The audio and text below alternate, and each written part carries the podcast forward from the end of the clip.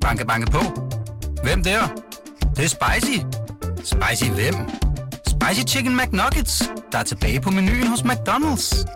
Badum, bom, tji.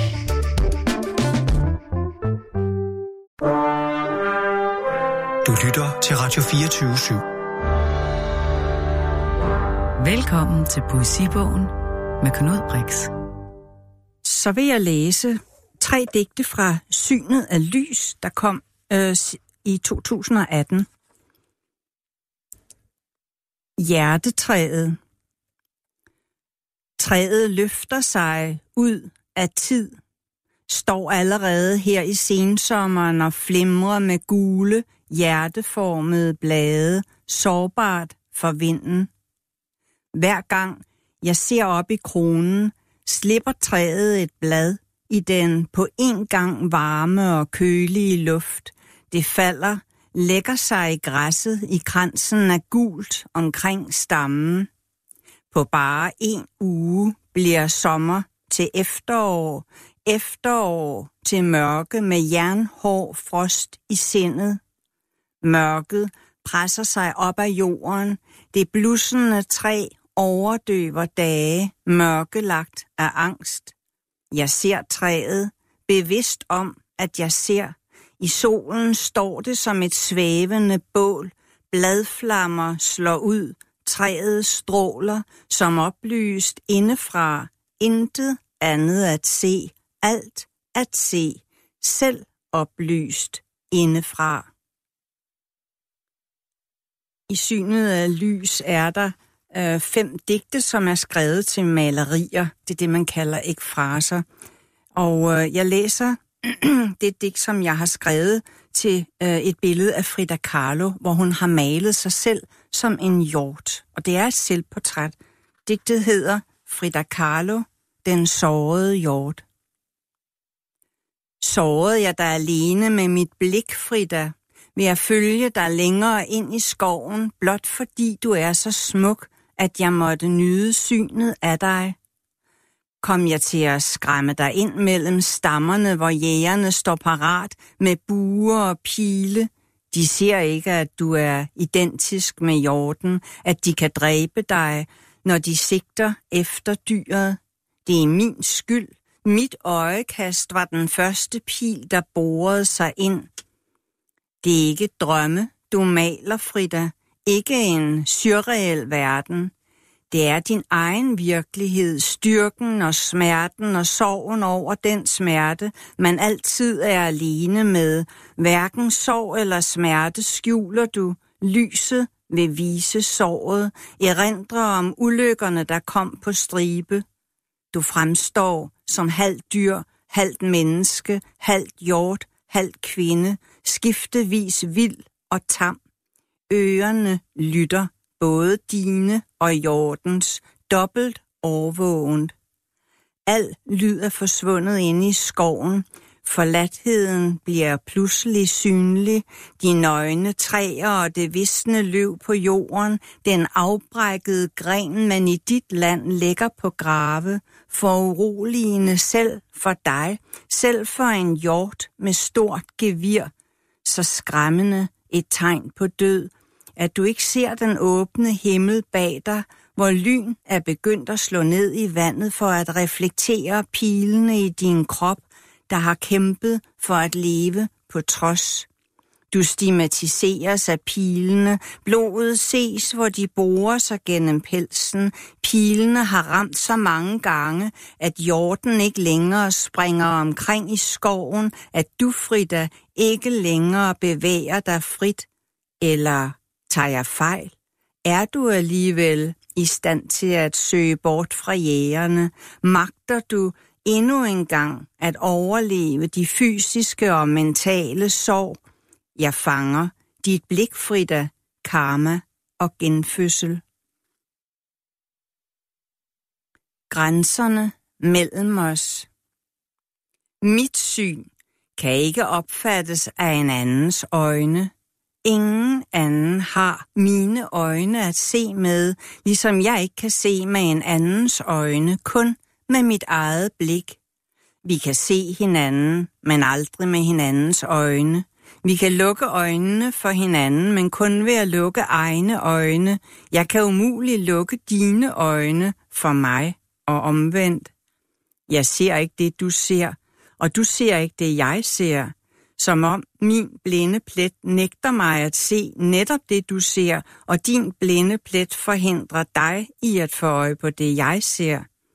Vi har set filmen, siger vi, men med hver sit blik, for har vi set den samme, spørger vi under tiden hinanden, når vi på vej hjem fra biografen diskuterer filmen. Du har bidt dig fast i noget, jeg i andet. Forskellen er i øjnefaldene for hver især. Der er meget, vi begge undgår. Sandheden tilhører således hverken dig eller mig. Jeg vil gerne bare i glimt kunne se det, du ser, få et andet billede af verden. Vi er et par, men hører ikke til i hinandens måde at se og opleve på, når ikke hinanden med hver vores version af det sete. Alligevel kan du under tiden se på mig med et gennemborende blik, som kender du mig bedre, end jeg selv gør. Et af de øjeblikke, hvor virkeligheden strejfer mig stærkest. Velkommen til, Pia Tafto. Tak skal du have.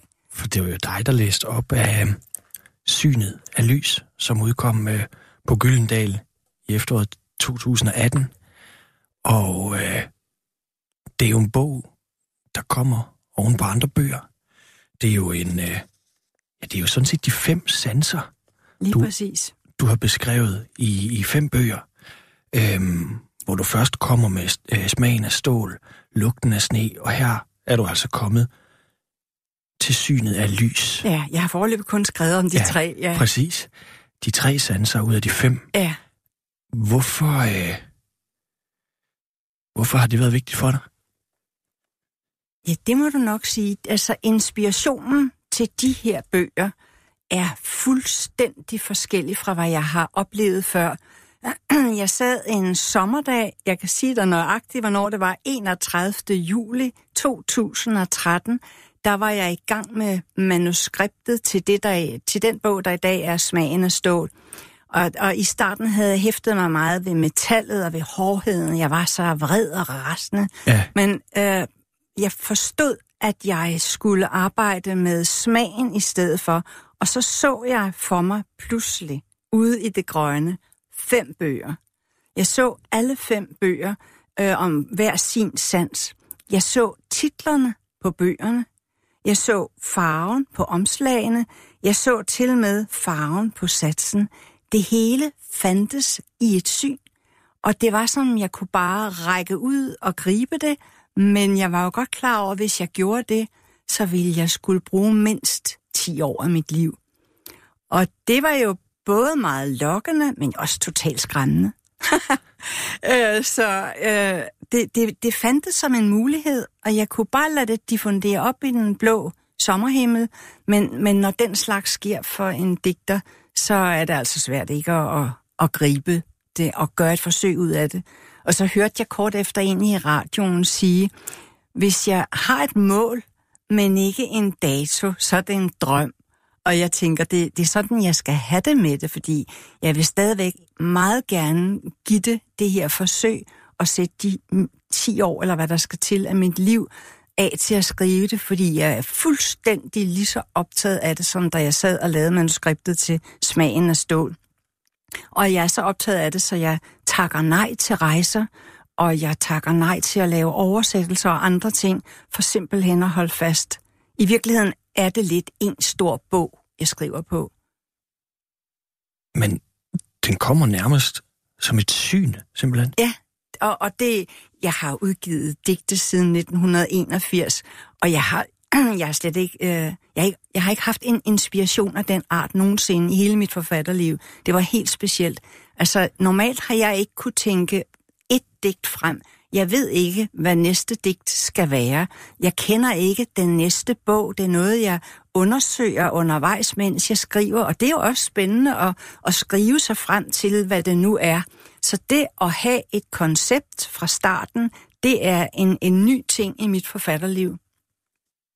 Men var det ikke også, hvis du aldrig har haft, kan man sige, syn af den slags, og pludselig får noget, som ser ud til at skulle æde 10 år af dit liv, var det ikke også lidt skræmmende? Jeg kan godt lide, at du siger æde. Det er jo også en, en gave.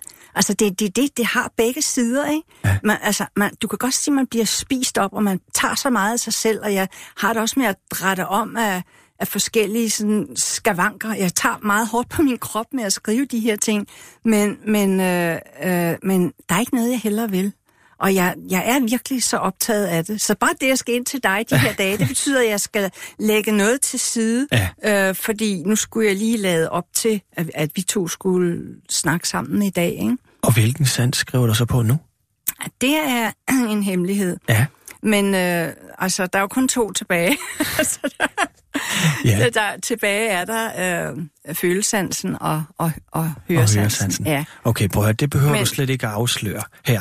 Men hvis vi lige, bare lige, altså du har fået det her syn, du går i gang med smagen af stål, og skriver den, så kommer lugten af sne, og nu her synet af lys i efteråret. Noget af det, jeg synes var interessant i forbindelse med, at du øh, har arbejdet med den her bog, det var, at jeg kan se, at du har sagt, at du undervejs har tænkt en del på din, øh, på din mormor. Fordi hun ligesom øh, lavede en slags leg eller en øvelse med dig, hvor når I var i et nyt rum sammen, hvad var det så, hun bad dig om? Ja, det, jeg ved ikke, hvor du har fundet frem til det, men det er fuldstændig rigtigt. Og det, det, det, jeg har tænkt meget på min... Jeg tænker mere og mere på min mormor, ja. fordi hun var en, en meget klog kvinde og en meget usædvanlig kvinde. Hun bevarede sin nysgerrighed hele vejen igennem sit liv. Og den, den, den må jeg have arvet simpelthen. og hun har ligesom vidst, at jeg var et barn, der skulle fodres. Jeg var også det første barn i den familie, så jeg fik lov at få så mange ting. Ja. Hun tog mig rundt på museer, hun gjorde alt muligt for mig, fordi jeg boede på en gård, og der skete, hun synes jo ikke, der skete noget for mig. Så hun sørgede for, at, at jeg ligesom blev beriget med det ene og det andet. Og der var det, når vi så kom ind et eller andet sted, så kunne hun sige, piger, luk øjnene. Og så kunne hun spørge til forskellige ting, der var i det rum, øh, hvor vi var. Og jeg var fantastisk flov, hvis jeg ikke øh, havde haft øjnene åbne og havde lagt mærke til, hvad det var. Så hun satte dig ned, bad dig lukke øjnene, og så beskrive de ting, der var i det rum, du lige var trådt ind i, for at se, om du havde lagt mærke til det? Øh, hun, hun, jeg, jeg, jeg var jo en, der var vågen og nysgerrig, men jeg lærte ligesom at blive opmærksom på det der, så jeg blev endnu mere vågen, og, og ligesom øh, jeg, jeg kom til at stå til rådighed for verden, sådan at den, jeg kunne tage imod den på en anden måde. Og det er jo derfor, jeg tænker så meget på min mormor, når jeg skriver om de her sanser. Fordi det er jo det, er jo det jeg skal. Du må regne med, når, når jeg skal skrive de her bøger, så skal jeg gå rundt for eksempel i to år og snuse til verden. Det ja. var enormt sjovt at gå og snuse til verden, ja. fordi vi hæfter os måske ikke så meget ved, ved lugtesansen. Men for at kunne gøre det, så skulle jeg virkelig øh, prøve at skubbe de andre sanser væk og, og lægge mærke til, hvad er det, lugten betyder i vores liv. Og den har jo, altså dengang øh, der ikke var datomærkning og så videre, der har den jo været meget afgørende, ikke? Ja. og det, det er også derfor, den er helt central sans for, for dyrene. Ja. Øh, så, men i vores civiliserede samfund, der, der vil mange nok sige, lugtesansen er den sans, vi helst vil undvære, hvis vi skal. Jeg ja. synes, det er en vidunderlig ja, det synes jeg, jeg også. Jeg vil meget nødt undvære nogle af dem. Men du har jo ret i det der med, at det er sjældent, vi sådan egentlig bliver konfronteret med, med ret meget andet end parfume, eller ting, som skal sådan være en duft, der fjerner noget andet. Ikke? Hvis vi bliver rigtig konfronteret med duft, så er det sådan et juletræ, der hænger i en, en ildelugtende bil, eller det er nogen, der sprayer på toilet, så det vi, altså, vi bruger duft til at fjerne duft, ikke? Og ja, det er, ved du hvad, jeg skulle have haft et ekstra det. det har jeg, tror jeg faktisk ikke, at jeg har, har med, det der.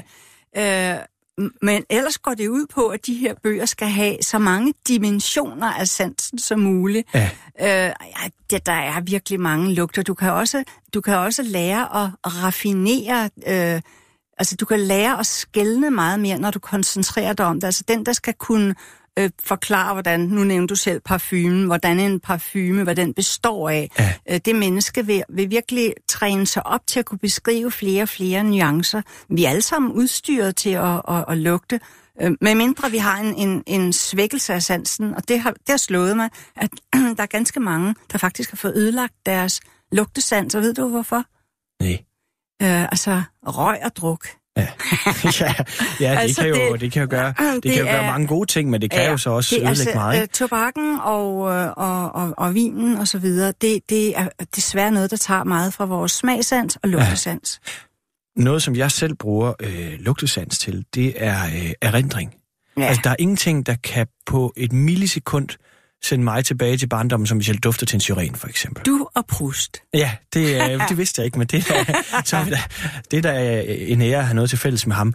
Men jeg kunne godt tænke mig, at vi lige sådan øh, snuser ind så og går tilbage til barndommen, fordi din mormor sidder der med dig, og du siger det selv, det her med, at du boede på en gård, der skete ikke øh, så meget. Du, du vokser jo op i, i Nordsjælland på en gård op ved øh, nær Fredensborg, og øh, din far, øh, Finn, er, er gårdmand, og din mor, Elin, er hjemmegående øh, husmor. Er det sådan? Ja, nu er det, en, det er en meget stor gård, ja. så, det, så derfor, at, øh, det, det, det, der var det spændende ved den gård, det var, at, at min, min far var faktisk proprietær. Ja. Og, så det var ikke og, hans gård, mor... han... Jo, jo, det var han. Og han var proprietær? Ja, ja, ja han ja. var proprietær. Og, men det vil sige, at han havde ansat mange kale, og der ja. var ansat mange piger, der hjalp min mor i huset. Ja. Så det var meget stort menageri. Og det var så også det, der skete, at der var overhovedet ikke økonomi til at have en gård på den måde. Så, så, så de, de kunne simpelthen ikke blive der. Jeg var der de første fem år af mit liv på den gård. Og inden vi kommer til det tab af barndom, som det jo er for dig, og mist, at dine forældre mister gården, ikke? Mm. 180 tønder land med, med marker og en eng og sø, så kunne jeg godt lige tænke mig at høre, hvad det var for et landskab for dig, fordi øh, du har beskrevet det som et sted, hvor du ligesom går meget rundt alene, og du har, du har sagt, mm. du kunne bruge timer på at sidde på en lave, bugte sig fremad, eller, eller, eller bevæge dig igennem det her landskab. Prøv lige at fortælle, hvad var det for et sted, du voksede op? Jamen, som du selv siger, det er uden for Fredensborg, og det var en gård med marker ned til Esrum Sø. Og jeg blev så lukket ud hver dag i en have. Der var ikke noget med at anbringe mig i en børnehave eller sådan noget. Og det, øh, i dag er der, de fleste børn har jo meget social øh, opvækst på den måde, der er de omgivet af 20 andre øh, snottede unger. Ja. Altså, I stod sammen i et lille bitte rum. Jeg var alene i den der meget store have øh, som i øvrigt i dag er udstykket, og der er, øh, er andre parcelhuse. I, altså, den var så stor, så den blev til mange øh, haver. Ja. Øh, men jeg gik rundt der, og den var hegnet ind, og jeg var bare overladt til mig selv. Så jeg skulle ligesom opfinde verden forfra hver dag. Der var ikke nogen, der satte mig i gang med at lege, og der var ikke nogen, der gav mig anvisninger til noget som helst. Der var det der hegn, men det lærte jeg jo hurtigt at kravle hen over der blev lidt større, og hen og ud på markerne, ud til kalene og ned til pigerne, der var i køkkenet. Og, så jeg, jeg var meget forbundet med hele det der hierarki, og noget af det, der har været vigtigt for mig faktisk øh, senere, det er, at jeg kan færdes på alle niveauer i det hierarki. Jeg kan lige så godt være hos mine forældre, som jeg kan være hos kalene og pigerne. De var enormt søde ved mig, og, og, og jeg hang efter dem, sådan snakkede med dem. Øh, jeg havde jo ikke andre børn at lege med, så det var sådan en tråd at tale med, sammen med dem i forbindelse med, at de udførte deres arbejde. Så derfor så fik jeg også udviklet mit sprog meget tidligt ved, at der var så mange voksne, der bare talte og talte med mig. Du lytter til Poesibogen på Radio 24 med Knud Brix. Hans gæst er digteren Pia Taftrup.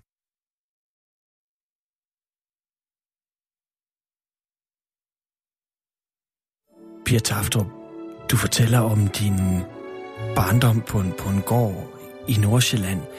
Øh, din far, Finn, var jo øh, modstandsmand, og, og begge dine forældre var, var jøder og måtte flygte til Sverige, er det ikke sandt?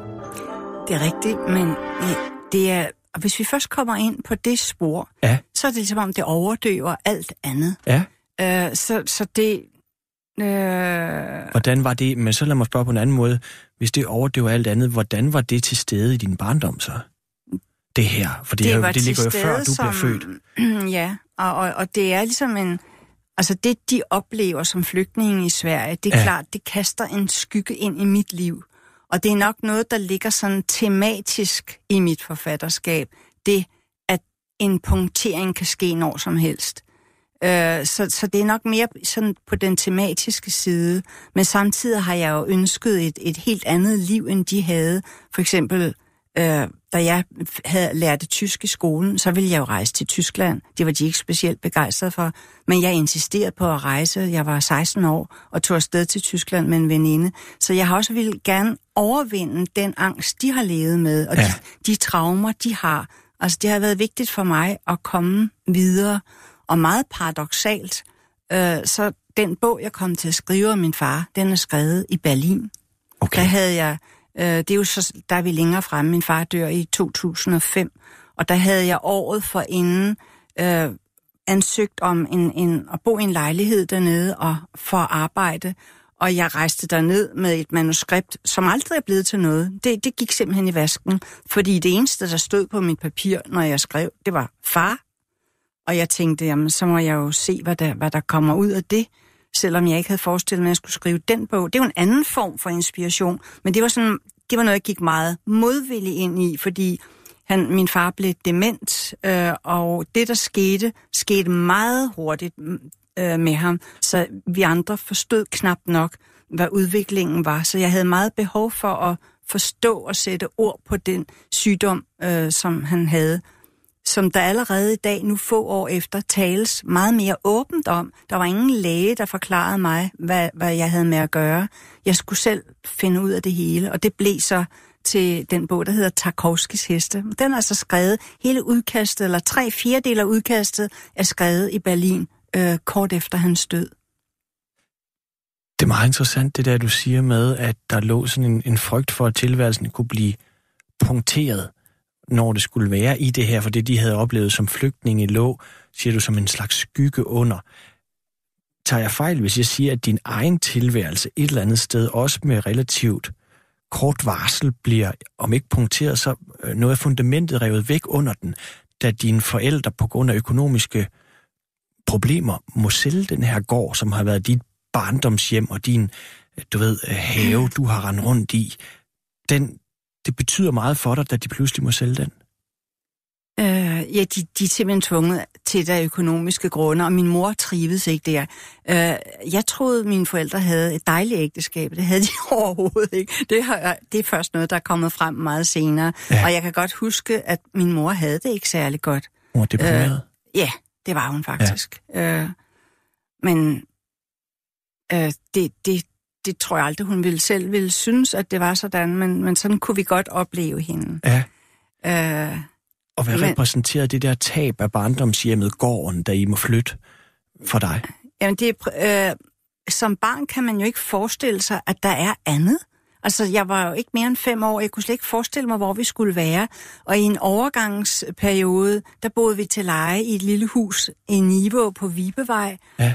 Og det var totalt ingenmandsland for mig, så jeg havde et halvt år, som var, det var, det var et vakuum, som var helt ubeskriveligt, øh, og med stor usikkerhed om, hvor kommer vi hen, og mit, min skole øh, start blev udskudt på grund af alt det her. Jeg, jeg, jeg var moden til at komme i skole tidligere, men de var nødt til at vente med at sætte mig i skole, for jeg ikke skulle starte med at have skoleskift.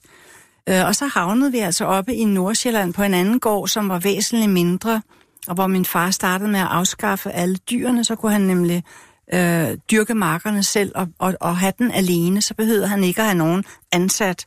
Og der fik min mor det bedre, og ikke mindst, da hun så også fik øh, min lillebror. Og det var ligesom et, et helt nyt kapitel, der startede deres liv. Og det gav mig en kolossal frihed, for så havde min mor min lillebror, og jeg, havde, jeg gjorde, hvad jeg ville. Og det har jeg sådan set altid gjort kravlet over de her hegn og øh, levet det liv, jeg gerne ville, øh, og opsøgende på alle mulige måder.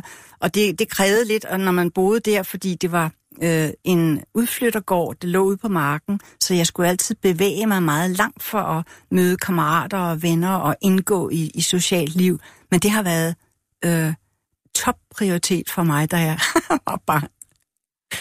Og så har spørgsmålet jo i den her frihed, øh, det der barndomsverden, og som bliver til en ungdomsverden, hvor opstår det litterære? Det, det sidder man jo som journalist og prøver at lede efter. Der er jo ikke nødvendigvis en rød tråd i det, men jeg ved, at du som barn nærmest i dåbsgave fik H.C. Øh, Andersens samlede eventyr. Dem blev der læst op af dig for. Vil du, vil du sige, at det var et, et litterært øh, barndomshjem, du havde, eller man prioriterede det der med i hvert fald at læse op for dig som barn? Øh, det var i forhold til mm, på mange andre øh, gårde, der var det helt usædvanligt. Litteraturen fyldte lige så meget som det, at vi spiste og vi sov. Altså mine forældre læste altid, ja. og der var utrolig mange bøger. Så øh, jeg husker dem jo sidde hver aften, både på den første gård og den næste. Der sad de om aftenen og læste. Øh, vi fik først et fjernsyn ind i stuen, da jeg var 10 år. Ja. Man kan jo næsten ikke forestille sig sådan et liv i dag. Men, men øh, så der var virkelig meget læsning. Og jeg vil sige, at mine forældre må have været mange forfatteres læsedrøm, fordi at, at øh, de fulgte med i, hvad der udkom øh, simpelthen. Ja. Og, og øh, gav mig også bøger egentlig for voksne på et meget tidligt tidspunkt. Hvad var det, du læste? Det kunne være H.C. Brander eller øh, Knud Sønderby, og så nogle øh, forfattere, de læste. Ja.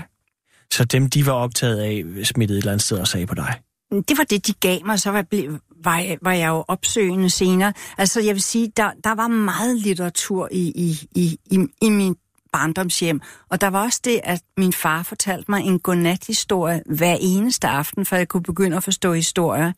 Og jeg lavede vild protest, hvis jeg ikke fik den historie, hvis vi havde gæster, og jeg blev snydt og den slags.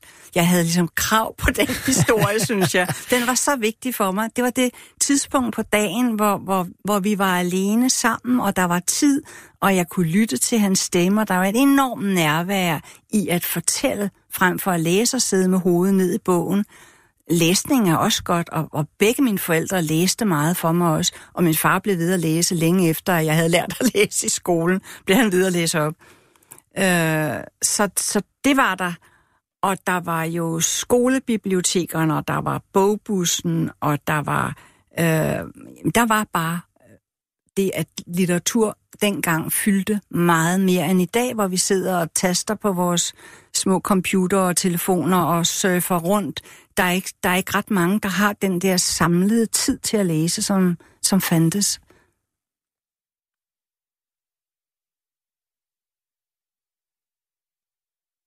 Pia Taftrup, vi er kommet øh, sådan lidt biografisk til, til vejs øh, i forhold til, at du har beskrevet din barndom. Der er meget litteratur. Så springer jeg lidt i det nu, fordi du, du begynder jo at læse dansk. 80'erne står sådan og banker på som det der store mørke og tindrende årti, hvor du jo sådan for alvor øh, springer ud som digter. Men du begynder jo faktisk allerede at skrive, øh, da du ligesom kommer på universitetet og læser dansk. De allerførste digte skrev jeg faktisk i gymnasiet, men det var meget hemmeligt, det kan ja. jeg godt love dig. Det er derfor, du heller ikke ved det. Øh, jeg holdt kortene fuldstændig ind til kroppen, men øh, øh, jeg, et af de hæfter, vi brugte til at aflevere stile, dem øh, skrev jeg også mine digte i, og jeg har kasseret dem, så de findes ikke mere, de der. Så det var først, øh, det begyndte at tage lidt form, da jeg var på universitetet, men stadigvæk ikke, netop ikke nok form, fordi jeg brugte det meste af min energi til at besvare de opgaver, der var der. Så det var først efter, jeg havde afsluttet øh, nordisk studiet, ja. at jeg kunne lægge al øh, energi over det. Og det var der, at, at jeg begyndte at finde min stemme. Så derfor øh, debuterede jeg sådan relativt sent, kan man sige. Ja. Øh, jeg skulle lige klare det der universitet. Det blev min form for forfatterskole. Det var der ikke dengang. Og, og, og øh, ja, jeg har sådan et ambivalent forhold til forfatterskoler, fordi man kan ikke øh, opfinde et talent der. Enten har man det, eller også har man det ikke, men man kan få slebet nogle ting til, man kan lære nogle greb og den slags. Men det der at læse så meget på universitetet, det var, det var meget afgørende for mig der. Læsningen? Ja, og jeg, grund til, at jeg kom ind og læste, det var blandt andet det, jeg, jeg har haft to virkelig gode lærere i skolen, øh, begge i dansk. Øh, en, der var helt øh, nyuddannet i, øh, i realskolen og så i gymnasiet. Og øh, i realskolen, der la- læste vi simpelthen, vi havde månedens bog. Og når jeg i dag fortæller om, hvordan vi, altså det, der svarer til 8. og 9. klasse, læste en bog, en roman hver måned, det er der jo ikke mange, der tror på. Og, og så spørger publikum en gang imellem, blev I alle sammen forfatter? Men øh, det, der var bare så meget læsning, ja. og, og, og det siger mig så meget om, hvor, hvor, hvor forskellige... Øh, ja, hvor anderledes det var i forhold til i dag, hvad børn får. Du træder jo så ind i, uh, i 80'erne. Mm. sammen med Strunge og Jak, og der er hele den generation, som jo bliver så, kommer til at fylde så kul enormt meget. Det skal vi tale om om lidt. Mm. Men jeg ved, du har taget noget Inger Christensen med, fordi det inspirerer dig, og hun er jo 80'er digter, men sådan står hun jo ikke i dag. I dag tilhører hun universet og sommerfuglene og det helt store, ikke? Men hun, hun debuterer i 62. Ja, det er jeg med på, ja, men hun er ja. hende og Paul Borum og hele det, der foregår, han er jo måske mere ham, ikke? Men, men selvfølgelig er hun ikke en 80'er digter, det er hun jo ikke. Men hun, du, hun er alligevel så vigtig, at, at du har taget hende med. Øh, ja, jeg, altså, altså jeg, jeg, jeg, jeg kunne men... tage meget udenlandsk øh, litteratur med herinde i dag, men jeg tænker, jeg vil tage noget, der var dansk. Og Inger, ja, hun var i øvrigt den, der, der antog mit debutdæk. De fleste ja. i min generation, de øh, debuterede Hvedekorn, ja. men øh, Inger havde et tidsskrift sammen med Pil Dallerup, der hed Chancen, og der debuterede jeg i 1980 med et digt, der hedder Hesten. Ja. Så, så det var hende, der ligesom stod for, ja. for min debut. Og jeg husker stadigvæk den opringning, hvor hun ringede og fortalte, at, at nu øh, var der hul igennem. ja. Og Men, hvordan, øh, hvordan var men, det? Altså, ja, vidste, det, du da, vidste du, hun var jo sikkert, sikkert allerede stor på det tidspunkt, ikke? Og... Øh, utroligt. Altså, jeg havde, jeg havde læst hende meget grundigt på universitetet. Ja. Et af de hold, som var mest spændende at gå på, det var, hvor vi læste helt ny litteratur. Og det var det, vi aldrig nåede i gymnasiet. Ja. Så jeg måtte bare ind på universitetet og se, hvad er det, der foregår nu. Ja. Og der læste vi øh, blandt andet Inger, og jeg valgte at gå ind i den gruppe, hvor vi skulle gennemgå øh, bogen Det. Ja. Og øh, vi, vi mødtes aften efter aften, langt mere end vi behøvede. Vi kunne slet ikke lade være. Vi var simpelthen så optaget af det.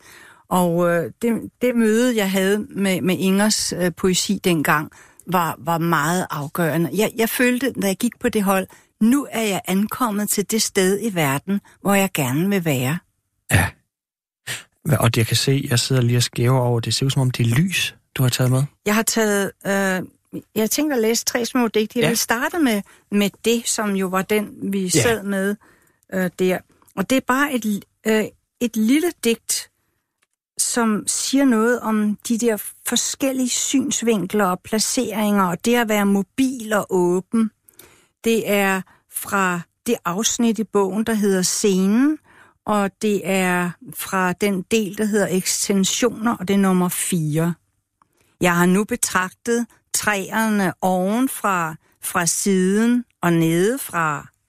Jeg har til med været oppe i et træ og betragtet de andre træer, betragtet lyset, set det blive grønt, som om et menneske ikke var et menneske, men et blad, en gren, en tropi. Alligevel danner jeg i mørke på hjemvejen, inde i mig selv, billeder, køligheder, kuldegrader, fiktive træer, der er døde i verden, blå og besværlige, som om naturen gjorde spring ind i døden i mig, og naturen gør faktisk spring. Og det spring, hun taler om her, øh, fik mig til at tænke, at jeg gerne vil læse et øh, digt op fra debutbogen, som jeg i øvrigt har skrevet en artikel om en gang, Øh, det er det digt, der kan se, hedder... du har skrevet mange noter også i den. Ja, den, den er, er helt over med. wow. Jamen, øh, det, jeg har virkelig nærlæst øh, Ingers ting. Ja. Øh, digtet hedder Blue Poles. I aften begynder borte at gå længere bort, og drømmen, hvad ved vi om drømmen? Metalliske spring Jackson Pollock, strømmende sølv, Jackson Pollock.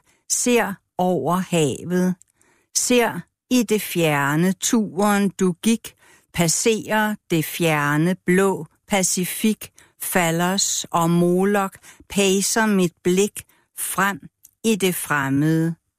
Frem i det fremmede, er vi i verden før eller efter, er eller ikke magnetiske kræfter, det er vel mig, du bekræfter. Genesis, kvinde, drøm, som begynder. Længere borte i aften at gå, længere borte i aften at nå. Metalliske spring Jackson Pollock, strømmende sølv Jackson Pollock, hen over havet blå. Og det sidste, jeg tænkte, jeg ville tage med, er fra alfabet, hvor, der, hvor jeg læser om bogstavet E. Efteråret findes, eftersmagen og eftertanken findes, og enrummet findes, englene, enkerne og elstyret findes, enkelhederne findes, erindringen, erindringens lys og efterlyset findes, egetræet og elmetræet findes, og enebærbusken, ensheden, ensomheden findes, og æderfuglen og æderkoppen findes, og ædken findes, og eftertiden, eftertiden. Tusind tak, Pia Tafno. Du har så læst op af tre digtsamlinger af Inger Christensen, som modtager dit første digt på øh, tidsskriftet Chancen og ringer til dig. Det slår mig, altså, jeg ret mig, hvis jeg tager fejl, men Inger Christensen er jo til dels en systemdigter, ikke? Ja, Hun elskede Fibonacci's talrække og sådan noget med helt rigtigt. øh, natur, altså systemer i naturen og skrive efter mm. det. Mm. Det er du jo ingenlunde en systemdigter, vel? Ja, det, er jo, altså, det er jo, som jeg, vi startede med at tale lidt om, så er det jo et koncept, jeg arbejder ud fra nu. Ganske enkelt. Det er ja. femtallet. Øh, de fem sanser. Ja. Nu sidder jeg her og stritter med, med hånden, ikke? Altså, vi har fem fingre på, på hver hånd. Vi har fem tær. Øh, femtallet er et godt tal, ja. og, og et tal, der hører til kroppen. Jeg har 55 digte i hver bog. Jeg vil vægte øh, sanserne øh, lige, sådan at der skal være 55 digte. Øh, det er ikke sådan, at der skal være flere digte om én sans. Synsansen for eksempel, som de fleste synes er den vigtigste, og den, der har det største center i hjernen. Det er at prioritere dem ens efter et meget, meget enkelt system. Men det er måske først her med, med de her bøger, at der er bare en lille bitte forbindelse til, til Ingers øh, Ja. systemer. Ja. Men jeg, jeg elskede de der systemer, og det de fa- fanger ind. Altså i, i, i digtsamlingen Det, øh, der skriver Inger nogle ting, som hun måske aldrig ellers ville have skrevet, fordi systemet kalder på det. Og det er det, det, jeg også øh, oplever nu, at når man går ind i sådan et system, så genererer det noget helt nyt, øh, og som er overraskende. Den tvungne form tvinger dig måske til at tænke anderledes. Mm, ja, jeg bryder mig ikke så meget om tvinger, men kalder på noget andet. Ja, Øh, altså bedre generere ord. noget overraskende. Er noget, jeg måske ikke selv var kommet frem til ellers. Så det er en anden vej at gå, øh, som er... Det er derfor, at det er så enormt spændende sted for mig at være nu. Fordi ja. jeg skriver fra et andet sted, og ud fra en helt anden metode, end jeg har gjort før. ja fordi din metode, hvis man skal tale om en poetik, er jo, at da de der mørke 80'er kommer rullende, ikke, så, øhm, så er det jo Strunge og Jak og, og, og de her sådan øh, i retrospekt sådan måske lidt destruktive også. Øh, selvfølgelig er der også Søren Ulrik, der er alle mulige på den der scene, men mm. når man spørger alle de der mennesker, jeg har haft nogle stykker inde og tale ja. Med og sådan noget, så er det jo, at øh, man siger, prøv at høre, det der med, at man vil sætte en markat på os, det fandtes ikke. Vi var bare, øh, der skete en eksplosion, men vi havde, der var ikke nogen rød tråd, eller nogen fælles nævner, eller en sort tråd, kald det hvad du vil. Men jeg ved, at du... ja, jeg ved, at, øh, jeg ved, at du, når du har udtalt dig nogle gange, alligevel har sagt, at du påtog dig der i 80'erne, måske på en eller anden måde at være noget af den lim, der alligevel bandt noget sammen. Hvordan det? Mm, Altså, jeg vil gerne vise forskellen. Altså, vi kan jo ikke undgå at, at, at påvirke hinanden eller udfordre hinanden. Vi havde masser af diskussioner, og de var enormt vigtige, fordi vi var så unge. Så, så de der første gange, vi læste sammen og diskuterede hinandens tekster eller et eller andet andet, øh, det er noget, der har stor betydning. Jeg tror, vi alle sammen er vokset lidt af at have haft de diskussioner, Ja. men jeg synes, vi var meget forskellige, og jeg kan være dødtræt af den måde, man ser på 80'erne, fordi den udelukker altså kvinderne, der, der var i generationen. Ja. Du kan ikke kun sige, at det var punk, og det var by og så den slags. Altså, de, de eksistentielle temaer og mange andre temaer er øh, meget afgørende også. Og øh, ja, Man, man Men jo, jo, også, jeg- der jeg bliver fik- jo jeg også, når der bliver talt om... Nej, nej, det er også okay, men det, altså, jeg ved ikke, om jeg helt... Jo, der er der en tendens til, at det meget bliver det der punken, der bliver snakket om, ikke? Men Ja. der er jo også Merete Torp, Juliane Preisler, der er jo alle mulige. Ja. Øh, Luna Beil kan man nej, vel nej, også... nej, det kan hun, man, var, hun det, før. hun var decideret 70'er digter, ja. Nej, hun skal ikke med ind i det der. Nej. Men der er jo kvinder i 80'erne der selv, Ja. men er det fordi, der kommer det der fokus på det destruktive, jagt, der vil drikke sig ihjel, og strunge, der jo øh, springer ud af vind. Altså hele det, det der det klart, destruktive at de punk. ting, de, de, de, de er jo meget synlige, og de er... Så prøv at gøre os klogere på den kvindelige, øh, feminine del af 80'erne. Kan man det? det?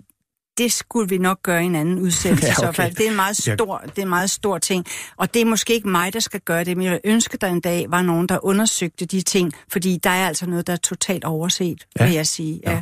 Men Hermed jeg vil godt en jeg, jeg, må jeg ikke godt lige svare på det der. Jo. du spurgte om før, med, med, med, med, du sagde, om jeg ligesom bandt noget sammen.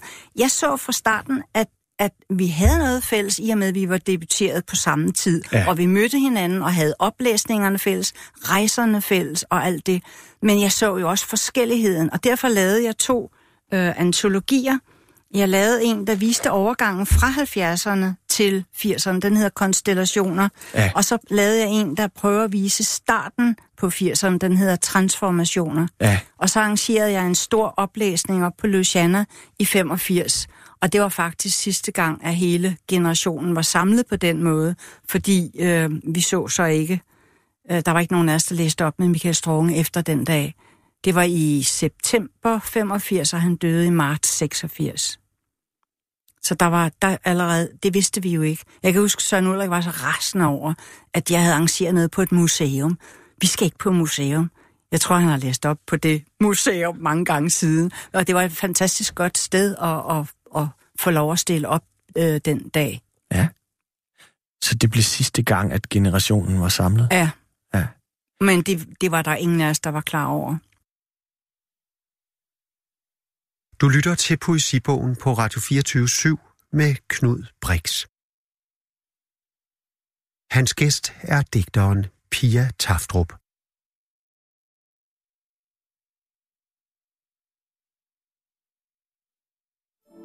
Pia Tafter, hvis man alligevel skal, skal sige noget, hvor du skiller dig ud fra nogle af de andre 80'er digtere, det er jo det er jo stor, som du siger, det kunne man sætte et helt program af til, men det er vel, at du har et andet fokus på køn, krop og identitet, end, end de der, der foldede drømmenes faner ud. Jeg tror, at altså noget af det, der måske er fælles, det er, der er enormt meget sanselighed øh, i, i vores poesi. Ikke ja. kun i min, øh, men der var meget sanselighed, der var meget krop til stede fra min første bog. Det jeg så gør nu i dag, det er at undersøge hver sans. Det er sådan en helt anden måde at gribe det an på. Næsten men det er, antropologisk, ikke? Mm, jo, altså der er, der er en udforskning i det, ikke, som, øh, som optager mig så meget.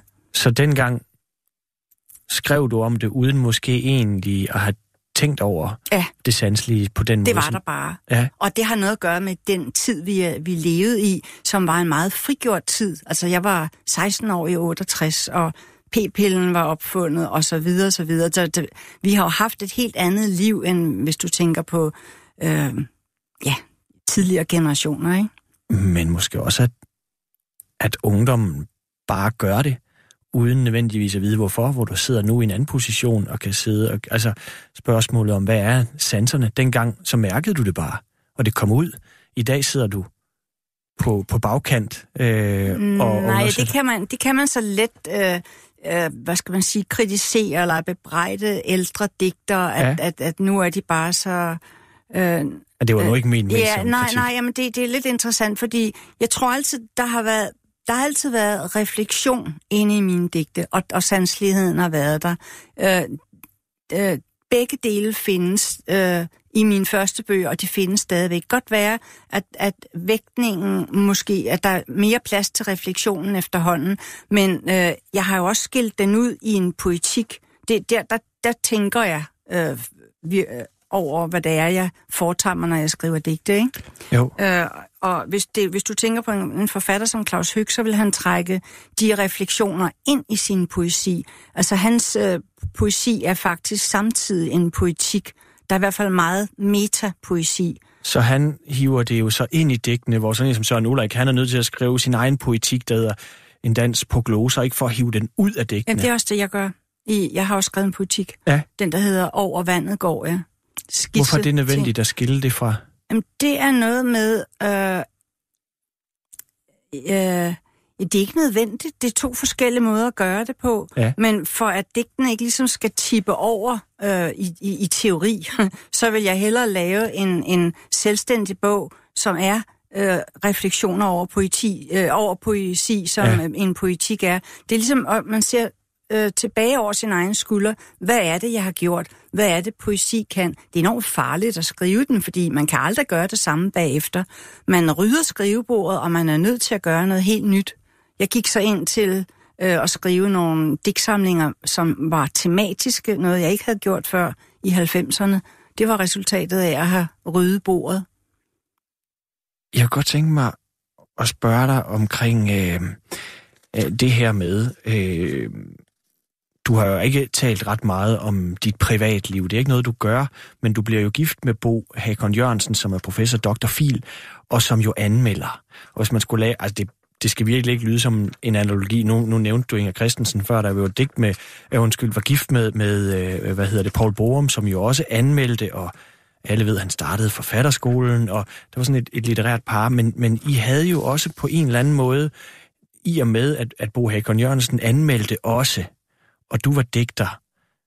Hvordan, altså, øh, jeg ved, at det ikke nødvendigvis altid var lige nemt, det der med at, at være gift med en Hvor anmelder. ved du det fra? Ja, det, det har det er da rigtigt. Altså, det, Ja. det, der var det store problem, det var i starten øh, anmeldte Bo også poesi. Og det gik bare ikke for mig, fordi øh, alle tror, at kvinden mener det samme som manden. Hvis nu rollerne havde været byttet om, og jeg var anmelderen, og Bo var den, der skrev digtene, så tror jeg ikke, at man vil øh, nødvendigvis øh, mene, at, at Bo havde samme opfattelse som jeg. Men det kunne jeg bare se. Jeg fik jo så mange tæsk af de digtere, som Bo havde anmeldt, så jeg må sige til Bo, det orker jeg simpelthen ikke. Og det har givet skænderier så væggene raslet fra hinanden.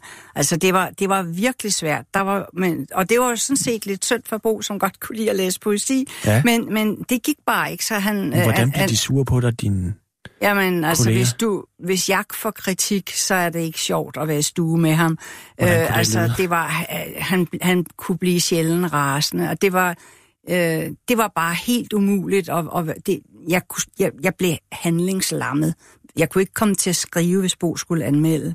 Så det, det gik bare ikke. Nej. Og jeg havde ikke noget andet, jeg kunne gøre. Det er det eneste, jeg kan i verden, det er at skrive digte. Så det var Bo, der var nødt til at anmelde noget andet. Han kunne anmelde udenlandsk litteratur, eller han kunne læse øh, altså alt muligt andet, lige præcis øh, digtsamlingerne. Ja, Han har skrevet en, en meget fin analyse af nogle digte. Det, det gør det er helt okay. En bog, der hedder Mastetoppe. Øh, så han er jo god til at, at gå ind og kigge på de stilistiske ting. men det bliver jo så måske lidt det samme også, da du begynder at skrive dramatik, hvor han så anmelder teater. Så altså, var jeg- så var du lige pludselig anmelderens kone. Lige præcis, ja. Og det, det fungerede heller ikke. og det er, det er ret, øh, ret specielt, fordi og det, det har altså hæmmet mig i flere sammenhænge, ja. Det der, og, og selvfølgelig også ham. Der, der er nogle ting, der har været meget konfliktfyldte øh, der. Vi har aldrig har, nogensinde haft konflikter omkring vores børn eller den slags, Nej. men, men det har været de der ting.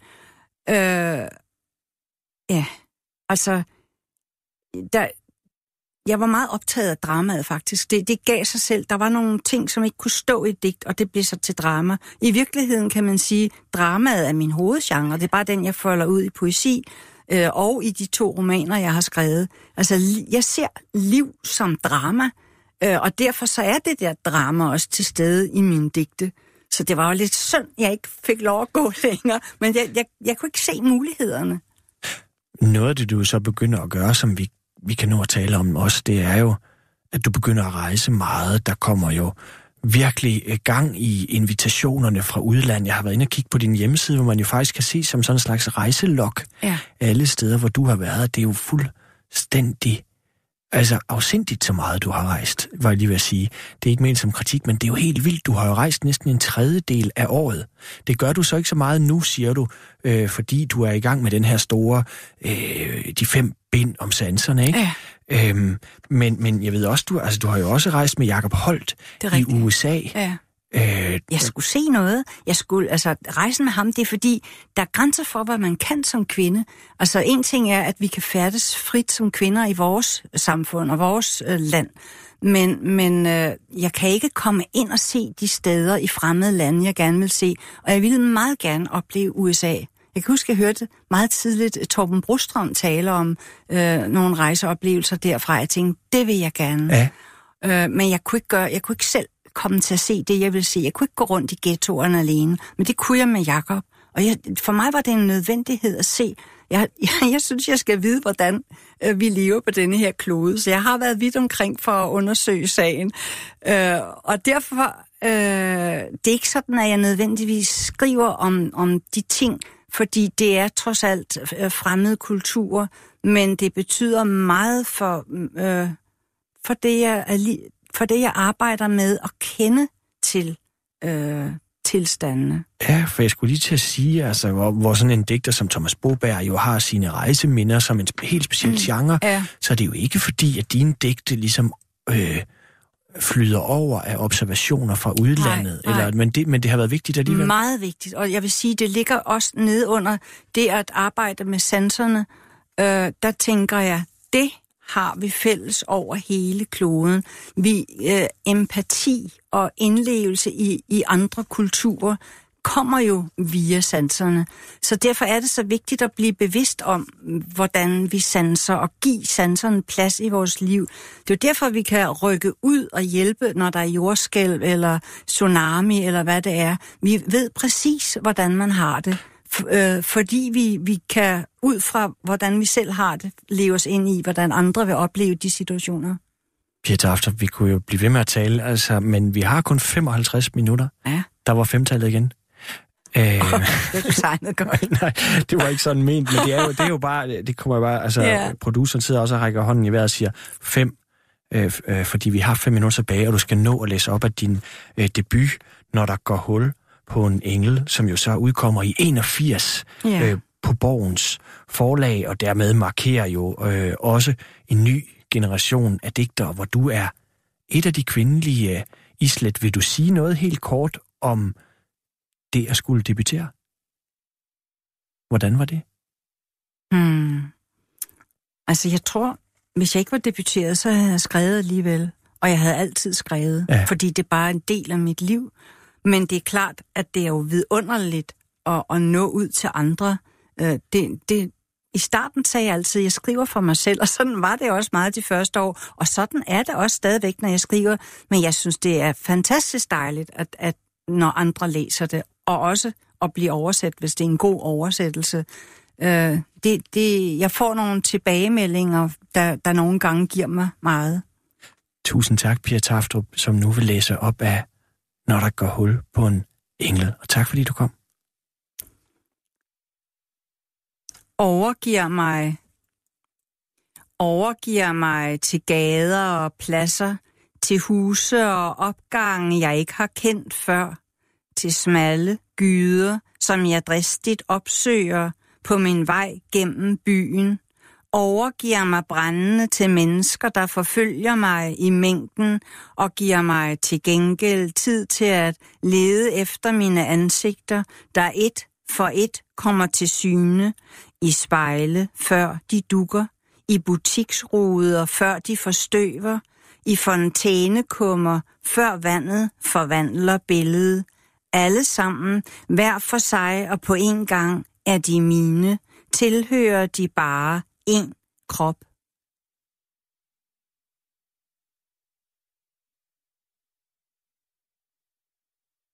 Vælter.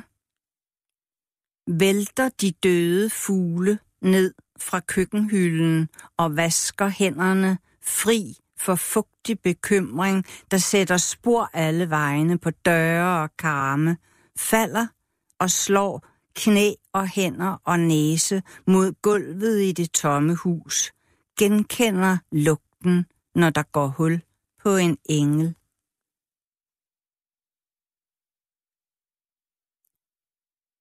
Te fra i går. Størknet overflade slår fine ravner i gårdsdagens te. Allerede en mat hinde, hvor støvet opsamles. Allerede et fortidigt maleri, hvor olien krakelerer. Spejler om formiddagen, sejlende septemberskyer over tjørnens røde bær. Spejler midt på dagen, regnen, der rider lensene hen over himlen, giver sig ikke af med spottermer om fremtiden, men reflekterer det, som må komme, samtidig med, at det kommer. Måske en engel i min kop. Du lytter til Radio 24 /7.